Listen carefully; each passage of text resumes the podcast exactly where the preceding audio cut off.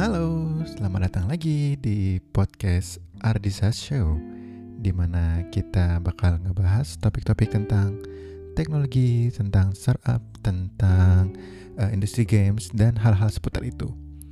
Apa kabar? Uh, masih dalam situasi uh, COVID ya, jadi semoga teman-teman semua yang mendengarkan podcast ini dalam keadaan yang sehat-sehat uh, semua uh, tidak terdampak ya apa pun pekerjaan teman-teman dan uh, dalam kondisi yang juga eh, baik-baik uh, semua. Oke, okay? uh, hari ini aku pengen coba ngebahas sesuatu topik yang sempat beberapa kali aku lihat rame, yaitu tentang uh, aplikasi yang mungkin kita udah nggak asing ya, yaitu uh, Zoom, di mana teman-teman mungkin menggunakan Zoom untuk uh, video conference ya selama uh, masa pandemi ini. Nah, yang pertanyaan yang banyak saya lihat adalah uh, apakah Zoom itu aman? Karena memang selama beberapa minggu ke belakang ini mungkin banyak banget ya berita-berita uh, yang terkait dengan uh, keamanan dari Zoom itu ya. Yang paling banyak yang aku lihat adalah uh, kasus di mana ada orang yang masuk ke dalam conference call, uh, entah dia uh, sebagai penumpang gelap ya, cuma datang dan uh, denger aja di situ, maupun yang case yang paling ekstrim di beberapa sekolah di Amerika ada yang masuk ke dalam Zoom conference lalu share screen uh, video yang tidak pantas dan membuat uh, konferensinya menjadi tidak kondusif. Nah, itu beberapa kasus ya yang sempat marak yang membuat banyak juga organisasi atau negara bahkan yang memban Zoom untuk digunakan karena uh, faktor keamanannya. Nah, dari kalau aku pribadi ya, waktu awal kenal Zoom tuh awalnya juga agak kaget gitu ya. Ini apa ya? Baru pertama denger gitu ya ada conference apa namanya software namanya Zoom gitu. Biasa mah kita pakai Skype, pakai Google Hangout yang kayak gitu kan ini kok ada yang namanya Zoom, dapat datang dari mana? kok tiba-tiba langsung terkenal gitu kan? Jadi aku juga awalnya penasaran, pengen pengen mempelajari lah apa sih yang menarik dari Zoom itu gitu kan? Dan memang ketika nyoba, experience-nya tuh bener-bener juara lah dari sisi yang apa namanya yang fundamental ya kayak uh, semua orang bisa kelihatan dalam satu layar sehingga memudahkan untuk uh, eye contact gitu kan. Uh, fitur share screennya itu keren banget. Uh, bahkan ya jadi sebelum aku kenal Zoom ini ini udah mulai momen-momen WFH ya. Kan beberapa kesempatan atau beberapa meeting mengharuskan aku untuk present uh, yang ada either itu video di presentasiku sehingga butuh keluar juga audionya atau um, butuh, per, perlu mendemokan uh, aplikasi dari handphone game dari handphone ya ke klien. Nah aku tuh gak nemu platform yang mensupport fitur tersebut dengan mudah. Untuk terutama untuk menampilkan uh, menyampaikan suara ya. Kalau share screen kan mostly hanya gambar ya. Nah ini aku pengen ada suaranya juga gitu. Karena kalau kayak video atau uh, apa namanya demonstrasi game kita ke klien gitu kan itu kan nggak lucu ya kalau nggak ada suaranya. Nah itu aku ngubek-ngubek berbagai macam software bahkan aku sampai cari uh, driver driver buatan orang di GitHub gitu ya untuk mencari workaround gitu ya. ternyata di Zoom as simple as klik video kita bisa bersuara. Terus kalau mau share screen dari handphone kita, nggak perlu kabel, nggak perlu apa gitu kan, pakai iPhone tinggal AirPlay udah langsung ke share di Zoom gitu kan. Jadi kayak wah sih ini fiturnya gokil banget gitu kan. Terus beberapa kesempatan juga pernah coba uh, Zoom itu kita bisa langsung join meeting tanpa perlu install aplikasinya. Jadi tinggal pakai browser, bahkan nggak perlu punya akun Zoom pun bisa. Jadi itu memudahkan banget. Sampai fitur-fitur yang sifatnya gimmick ya, kayak virtual background ya ngeganti background di belakang kita ya. Awalnya aku kayak aduh ini fitur nggak penting banget gitu ya. Tapi ternyata dalam beberapa kondisi di mana uh, harus meeting di tempat yang background yang nggak kondusif nggak di ruang kerja gitu ya itu ternyata membantu banget gitu. jadi emang kalau dari sisi fitur ini lovely banget itu jadi wajar kalau misalnya populer. Karena buat aku yang sering conference call juga, aku belum menemukan yang fiturnya selengkap Zoom. Nah, tapi kan tadi itu kan media banyak membahas uh, Zoom ini tidak aman, banyak fitur-fitur yang uh, membahayakan entah itu privasi kita maupun security kita gitu kan. Nah, um, untuk bisa apa ya namanya? Memahami atau mempercayai Zoom sebagai media yang kita gunakan untuk video conference, kayaknya kita harus kenal dulu nih dengan Zoom-nya gitu kan. Untuk tahu gitu karena aku pribadi aku nggak kenal gitu jadi baru tahu Zoom ya era-era COVID ini gitu. Sebelumnya aku nggak pernah denger gitu kayaknya. Jadi begitu aku ditanya sama beberapa orang gitu kan dan ini ada video zoom kayak gini kayak gini ada artikel seperti ini. Masih aman gak ya? Jawabanku sih selalu um, kayaknya kalau sekarang aku prefer nggak pakai zoom dulu deh gitu kan. Karena emang belum ada waktunya untuk riset nyari tahu gitu kan. Uh, zoom itu latar belakangnya gimana?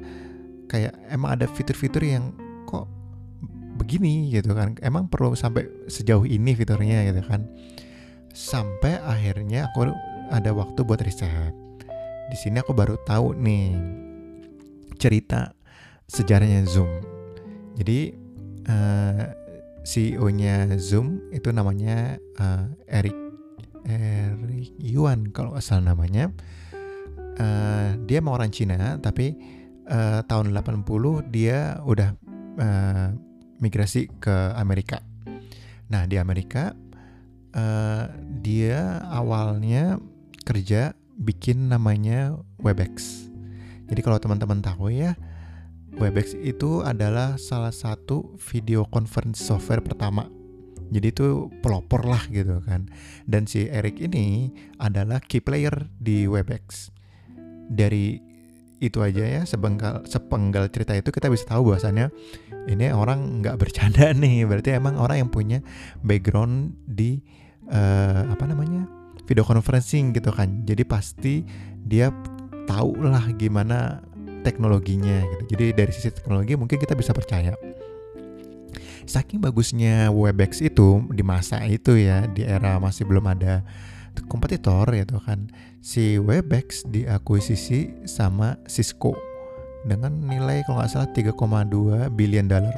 Tuh gokil banget sih maksudnya bikin video conference di akuisisi sama Cisco.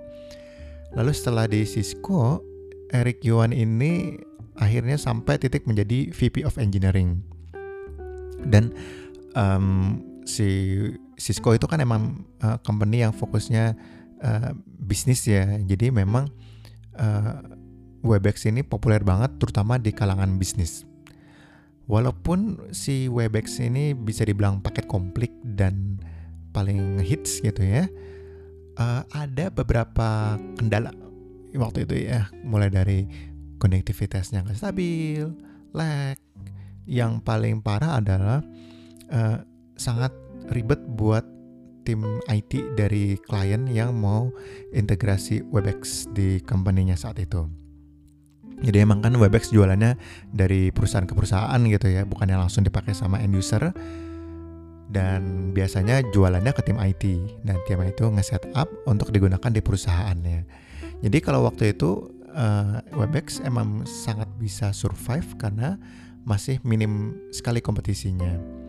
Hingga suatu ketika nih si Eric itu dia orangnya sangat customer minded. Jadi di benak dia customer tuh harus happy orang yang bisnis yang pakai produk ini harus happy. Cuma emang dia tuh hobi banget ya interview ngobrol dengan customernya. Cuma di kala itu uh, setelah dia ngobrol dengan banyak customernya gitu ya, yang ada dia malu. Kenapa? Karena customer yang pakai Webex pada nggak happy banyak banget komplain dari berbagai sisi lah gitu ya yang si Eric ini ngerti gitu kan oh ada isu ini dan ini harus di solve nah si Eric ini ngebawa ke top management cuma uh, apa sarannya atau idenya nggak diterima akhirnya dia memutuskan untuk resign. Ketika resign dia kayak punya visi untuk kita harus bikin video conference tools yang bisa menjawab kebutuhan orang-orang untuk video conference dengan visi yang uh, bagus itu uh, engineers ada sekitar 40 engineers Webex yang ikut si Eric ini untuk resign dan di 2011 dia memutuskan untuk uh, bikin Zoom. Nah, dengan modal uh, punya experience di Webex, punya tim 40 engineers yang uh, capable dan punya visi yang sangat bagus untuk ngebuat uh, video conference yang sangat oke okay gitu ya. Sangat mudah bagi Zoom untuk fundraising.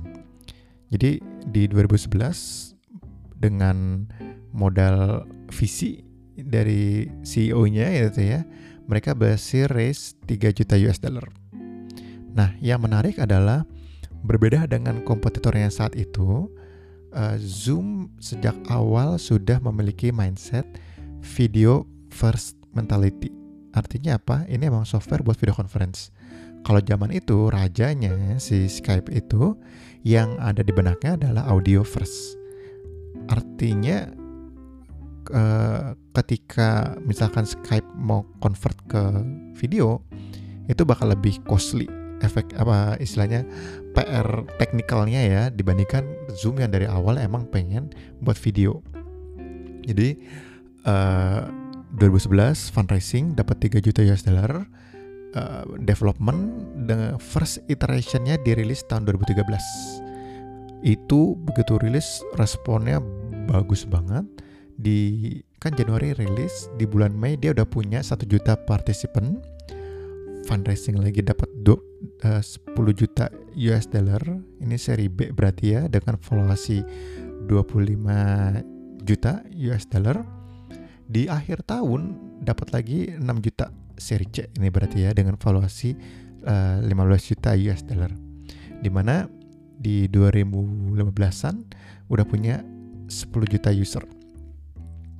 Jadi state-nya dia memang karena background dia dari Webex Cisco itu banyaknya di bisnis gitu ya. Jadi memang klien-klien dia banyak yang bisnis dan korporat gitu ya. Dan yang menarik adalah Zoom ini dari 2015 sudah profitable dan customernya suka banget dengan fitur-fiturnya suka banget dengan customer service-nya. Bahkan si Eric Wan ini sering ngebalesin uh, tweet orang-orang yang mungkin punya uh, pengalaman jelek menggunakan Zoom, ditanya sama dia kenapa, gimana kita bisa improve. Jadi memang mindsetnya si Zoom dan Eric ini adalah uh, mendengarkan user gitu. Nah yang menarik di Januari 2017 mereka dapat series D dengan investment 100 juta US dollar dengan valuasi 1 billion 1 miliar US dollar yang meresmikan mereka jadi unicorn. Dan gak cuma unicorn, ini adalah profitable unicorn. Waktu itu kalau nggak salah emang juga Zoom gak lagi nyari funding gitu. Cuma emang investor-investor tuh pada ngeliat, waduh ini potensialnya oke okay banget nih gitu. Jadi mereka mau chip in. Dan baru di April tahun lalu ya 2019 mereka IPO jadi ini udah unicorn IPO profitable company gitu ya. Jadi uh, yang takeaway dari sejarahnya ini adalah uh, kalau misalkan kita nggak pernah dengar Zoom wajar. Kita bukan target marketnya. Mereka main dari bisnis ke bisnis. Kemudian uh, kalau kita menyaksikan aduh ini company si fitur security-nya kok nggak bagus gitu ya. Rasanya dengan fundraising segitu banyak udah bisa IPO dengan klien yang segitu banyak testimoni yang segitu bagus gitu ya. Rasanya ini enggak sih maksudnya less likely ada hole di security yang yang mudah gitu untuk ditembus sama orang gitu. Kalau emang iya nggak mungkin lah orang mau chip in uang segitu banyak dan orang mau pakai jasanya dia dan bayar gitu ya. Jadi itu take away pertama kita dari situ. Nah setelah um, mereka berhasil ya, maksudnya punya bisnis yang sustain gitu ya. Tiba-tiba datanglah era work from home ini gitu yang membuat dari 10 juta user langsung naik. Tiba-tiba langsung 200 juta itu naik berkali-kali lipat gitu kan. Gara-gara orang harus kerja dari rumah dan butuh solusi untuk bisa tetap uh, berkomunikasi. Nah kenapa sih Zoom ini bisa sukses gitu mengalahkan Google Hangout, mengalahkan Skype dan semua kompetitornya. Kalau kita lihat Zoom ini emang udah benar-benar full package. Nah, dia bisa buat HD high definition ya, video conference, mobility-nya bagus, bisa untuk web meeting, kompatibel dengan berbagai macam platform, mau di web, mau di PC, di Mac, di handphone, semuanya lancar, nggak ada masalah. Dan dulu di saat semua layanan sejenis uh, masih charge premium, kalau misalkan kamu pengen uh, video call, grup ya yang grup video call ini Zoom dari awal udah free. Nah ini yang menurut aku paling uh, killer feature adalah bandwidthnya rendah. Jadi ini udah menjadi apa ya visi dari Zoom untuk bisa menghadirkan latensi yang sangat kecil banget dan menggunakan bandwidth yang sangat rendah banget.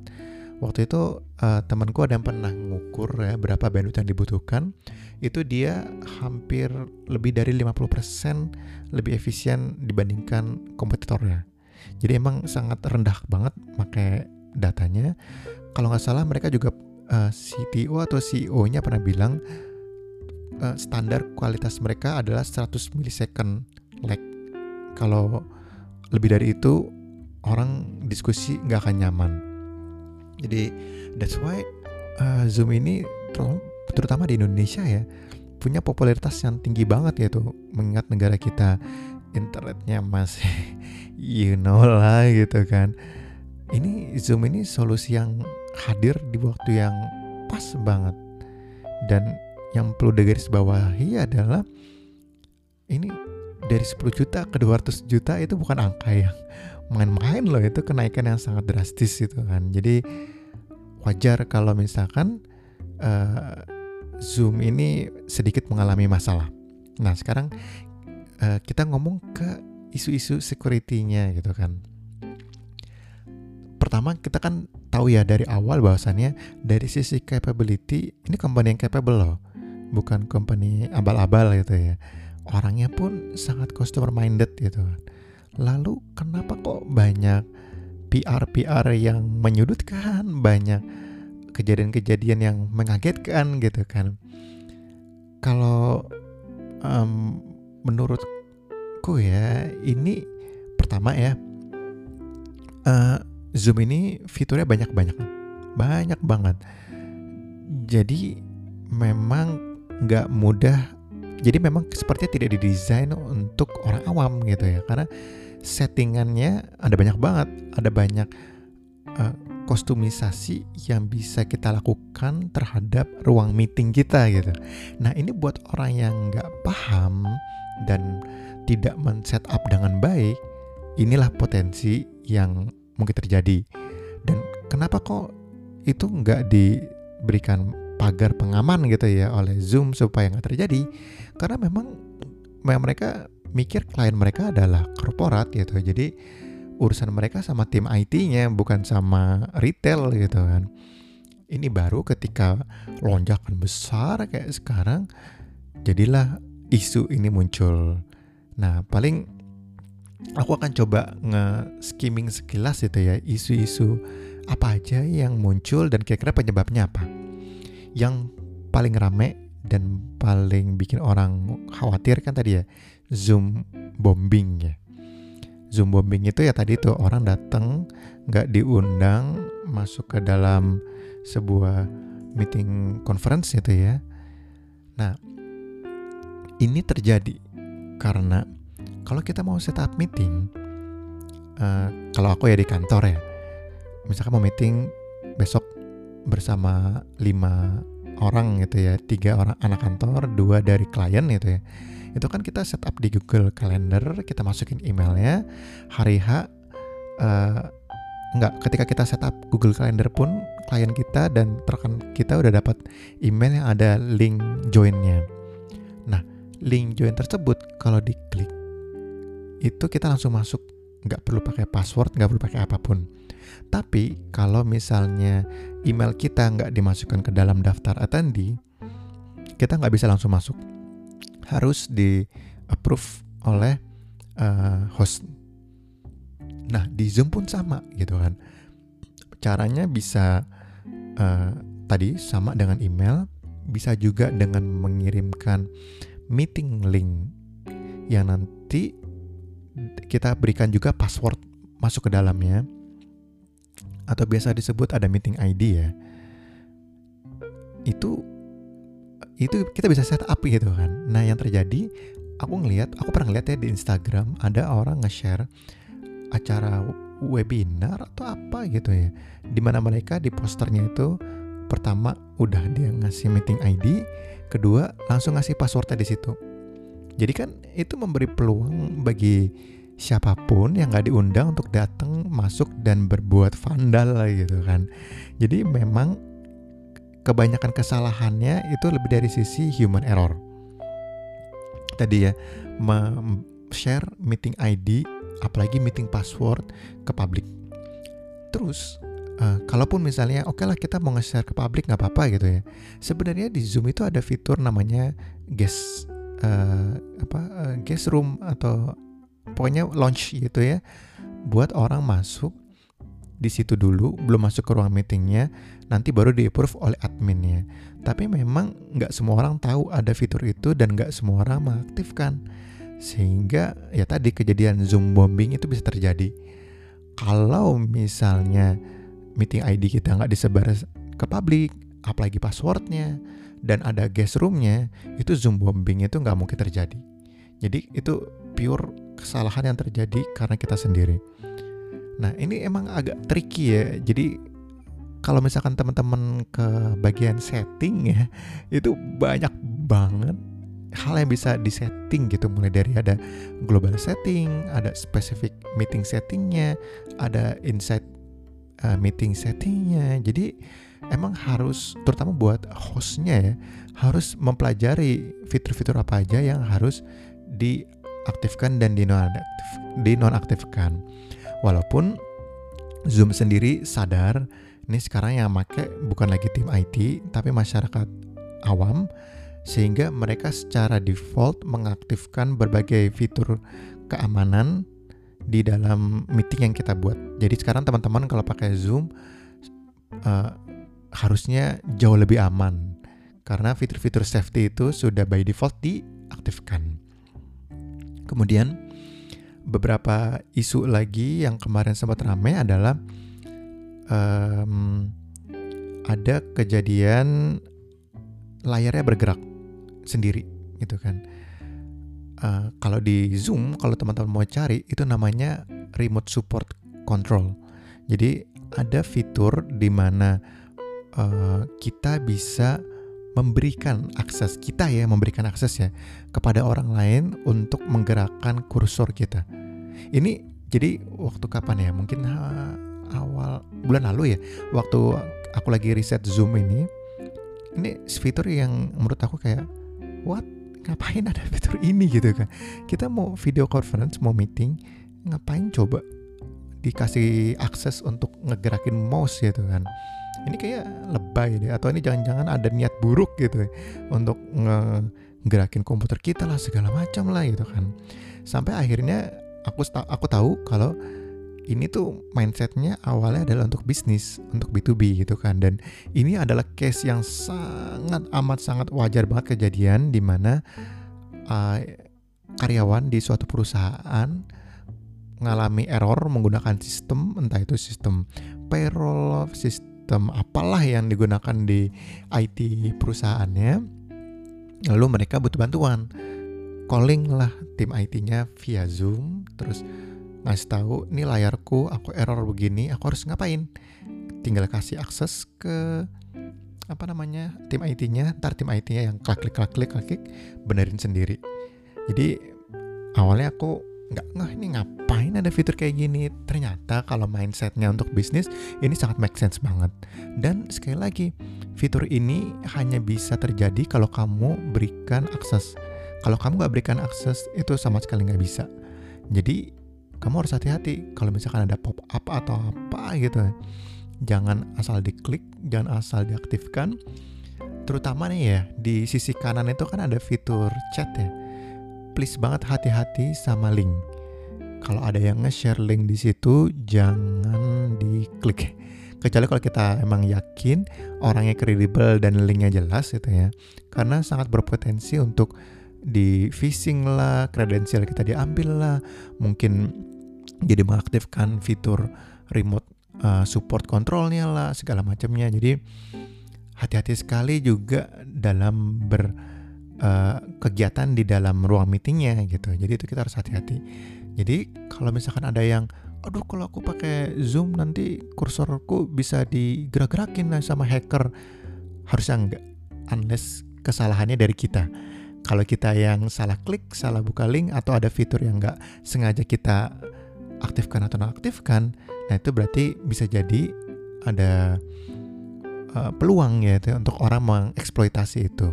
Walaupun balik lagi ya, Zoom ini ternyata adalah company yang sangat mendengarkan setiap keluhan dari customernya. Jadi kalau sekarang teman-teman uh, pakai Zoom gitu ya, by default semua fitur keamanan yang terkait security dan privacy udah di solve lah sama mereka. Ini pun termasuk fitur um, ada far far end camera control. Jadi uh, apakah kamera kita bisa dinyalakan atau dimatikan oleh orang lain dari jauh? Sampai ini ada fitur namanya attention tracking. Jadi kalau fitur ini dinyalain, misalkan kita lagi conference atau misalkan guru nih lagi di kelas ngajar buat anak-anaknya gitu. Ketika anak-anaknya ada yang nggak fokus di zoomnya misalkan mouse-nya ke YouTube atau ke segala macam itu gurunya bisa tahu bisa di notice jadi mindset kita kalau kita ngeliat ini dari sudut pandang ini kan dipakai buat ngobrol buat meeting. Banyak fitur-fitur yang kita kayak nggak bisa relate. Ah ini kayak nggak make sense. Tapi kalau kita ngelihat ini untuk bisnis ini benar-benar powerful banget fiturnya itu. Tadi ya misalkan ada uh, meeting, bosnya lagi presentasi, ada karyawannya yang buka YouTube, bosnya bisa ngeliat gitu kan, sehingga karyawannya bisa fokus, sehingga produktivitasnya meningkat. Begitu juga kalau case-nya sekolah, tadi ya kayak guru gitu kan, dia bisa memantau murid-muridnya. Jadi isu paling krusial terkait Zoom bombing dan berbagai macam akses yang bisa dilakukan itu benar balik lagi tergantung dari usernya. Nah, mungkin ada beberapa concern juga yang kayak um, sempat ada uh, ini komunikasi antara Zoom sama Facebook sehingga data-data kita dijual ke Facebook atau misalnya um, ini kok katanya encrypted gitu kan tapi kok tidak dienkripsi gitu ya jadi atau misalkan yang terbaru ya uh, ada berapa puluh ribu email dan password Zoom account yang dijual di deep web gitu ya di black market. Kalau yang seperti itu itu bukan problem yang dialami oleh Zoom doang. bahkan baru-baru ini Microsoft Teams juga baru aja kebobolan oleh hacker gitu kan password dan username-nya bocor gitu kan jadi artinya untuk hal-hal yang sifatnya uh, privacy seperti itu ya semuanya juga melakukan semuanya juga mengalami hal yang sama gitu jadi mau Zoom, mau Skype, mau pakai apa pun alternatif yang teman-teman cari itu pasti kejadian unless bikin sendiri di server sendiri, di manage sendiri itu baru teman-teman bisa kontrol. Cuma kalau pakai uh, software seperti Zoom, Skype itu ya pasti selalu ada resiko yang seperti itu. Jadi nggak ada software yang 100% aman. Cuma jadi kayak apa? Cuma memang ada uh, isu-isu security yang terjadi di Zoom yang itu sebenarnya lebih dari sisi humannya instead of softwarenya dan kasihannya Zoom yang disalahkan Zoomnya sehingga dia di uh, blokir di beberapa institusi di beberapa negara jadi buat teman-teman um, harusnya selama uh, menggunakan dengan baik dan Zoom sampai saat ini. Jadi begitu mulai banyak pemberitaan yang negatif karena kan 10 juta ke 200 juta itu naiknya drastis gitu ya. Jadi Zoom sendiri mungkin agak kaget gitu kan. Waduh yang biasanya gue nanganin korporat, gue sekarang mesti nanganin perintilan-perintilan manusia sebanyak ini gitu kan. Jadi bukan hal yang mudah bagi mereka dan mereka mendengarkan gitu. Jadi langsung begitu isu-isu santer mereka langsung uh, production freeze selama 90 hari nggak akan ngerilis fitur baru dan fokus nge-patch uh, zoomnya supaya bisa lebih secure untuk digunakan oleh orang awam. Jadi balik lagi teman-teman gak usah takut selama waspada boleh gunakan zoom. Nah waspadanya kayak gimana? Uh, beberapa rekomendasi yang bisa aku share buat teman-teman kalau teman-teman meeting menggunakan Zoom, yang pertama buat host selalu gunakan password ya. Uh, itu jauh lebih aman lah itu ya. Kalau misalkan kita gunakan password dan selalu gunakan ada yang perlu di checklist ya yaitu authenticated users. Tadi kan aku di awal bilang bahwasannya kamu nggak perlu punya akun Zoom untuk meeting Zoom sebenarnya itu bisa kita bikin nggak begitu juga gitu. Jadi kita bisa setup dia harus punya akun Zoom dulu. Ini untuk menjaga akutabilitas dari orang yang masuk. Kemudian aktifkan fitur uh, eh sorry jangan aktifkan fitur join meeting before host. Jadi kalau misalkan kamu setup meeting room jam 1, orang datang jam 12, jangan dikasih bisa masuk ke meeting room. Karena ya tadi kita perlu ada seleksi di situ. Kemudian ada fitur-fitur seperti screen sharing, mungkin bisa diatur juga yang bisa nge-screen share hostnya unless ada momen di mana peserta meeting mau screen share, baru secara manual kita setup. Kemudian yang paling penting juga jangan sharing meeting ID di sosial media. Karena meeting ID itu kan kalau nggak salah 9 digit angka ya. Ada software yang bisa nge-generate 100 password yang match dengan meeting IT tersebut dalam waktu satu jam. Jadi kalau misalkan teman-teman mau bikin webinars atau mau bikin meeting gitu ya, uh, ini mungkin agak panjang gitu ya, tapi teman-teman pakai aja Eventbrite atau apa pun lah yang bisa nge-capture email. Nanti capturean email tersebut itu teman-teman bisa ekspor jadi CSV, diupload ke Zoom. Hari H semua yang login pakai email tersebut tinggal dikasih uh, link ya bisa masuk gitu kan. Atau uh, tinggal login udah terdaftar ada schedule meeting jam segitu. Jadi itu jauh lebih aman dibandingkan teman-teman sharing meeting ID-nya terus kalau mau nge-share link gitu ya kalau bisa direct jangan di public. Kayak tadi ya teman-teman pakai Eventbrite ya udah yang udah daftar Eventbrite di blast ke emailnya nih link buat meetingnya. Jadi jangan taruh di Instagram, jangan taruh di Facebook, jangan di announce gitu ya linknya. Apalagi link dan passwordnya. Ini aku sering banget ngelihat orang nge-share meeting di publik itu udah linknya di-share, passwordnya juga di-share. Itu ya kalau mau bikinnya bukan untuk meeting dengan partisipan, tapi jatuhnya uh, streaming aja gitu, jadi satu arah.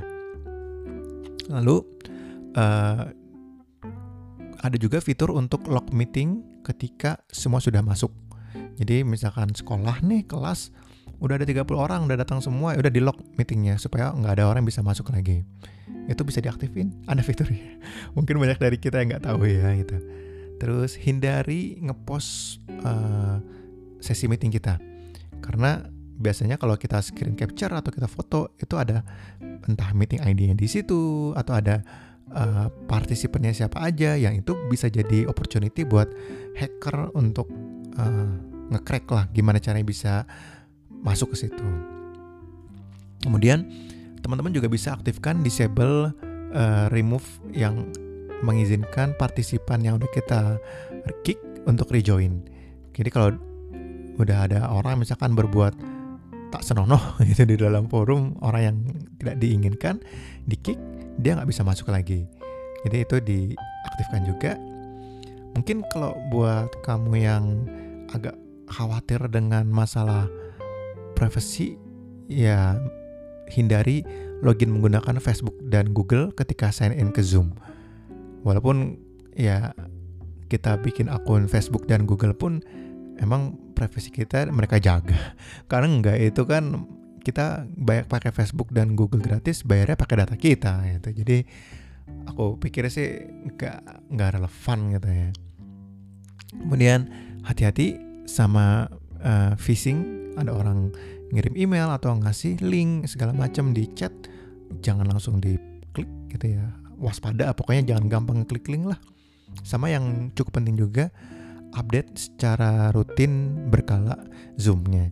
Karena ya itu karena ini software yang kompleks mereka sedang shifting gimana caranya melayani customer mereka yang baru dengan perubahan-perubahan UX dan fitur gitu ya. Jadi selalu diupdate sehingga kita mendapatkan uh, Zoom dengan versi yang paling aman. Jadi itu beberapa tipsnya ya buat teman-teman yang mau meeting menggunakan Zoom. Kesimpulannya sih aku bisa bilang uh, teman-teman nggak perlu khawatir. Aku pun dulu khawatir ya. Jadi setelah melakukan proper research dan uh, ngecek fitur-fitur yang ada di dalamnya, aku pribadi ya yakin Zoom ini cukup aman lah. At least bisa dibilang sama amannya dengan aplikasi yang lain gitu kan. Paling ya itu aja, lebih hati-hati aja menggunakannya terutama kalau kamu jadi host. Pelajari fitur-fitur apa aja yang perlu diaktifkan dan yang harus di nonaktifkan tergantung dari situasi meetingnya. Jadi silahkan dipelajari karena fiturnya itu banyak banget. Terus um, tadi itu ya ada tips-tips supaya bisa lebih aman ya bagi teman-teman kalau ada link segala macam gitu ya. Intinya uh, selama bukan untuk digunakan untuk membahas hal-hal yang sifatnya intelligence, rahasia, misalkan pemerintah gitu ya. Aku rasa Zoom itu masih oke. Okay untuk teman-teman gunakan nggak usah takut-takut lagi jadi sok digunakan dan dimanfaatkan untuk meningkatkan produktivitas teman-teman selama kerja secara remote oke paling itu aja uh, pembahasan tentang pertanyaan apakah aman menggunakan Zoom dan jawabannya adalah aman asalkan waspada jadi kalau misalkan masih ada pertanyaan terkait dengan Zoom, boleh langsung disampaikan uh, di Instagramku di @ardisas atau boleh mampir di blogku di ardisas.com. Sampai sini aja untuk episode kali ini. Kita bertemu lagi di episode berikutnya. Stay healthy, jaga kesehatan tubuh, kesehatan mental, tetap produktif. Bye bye.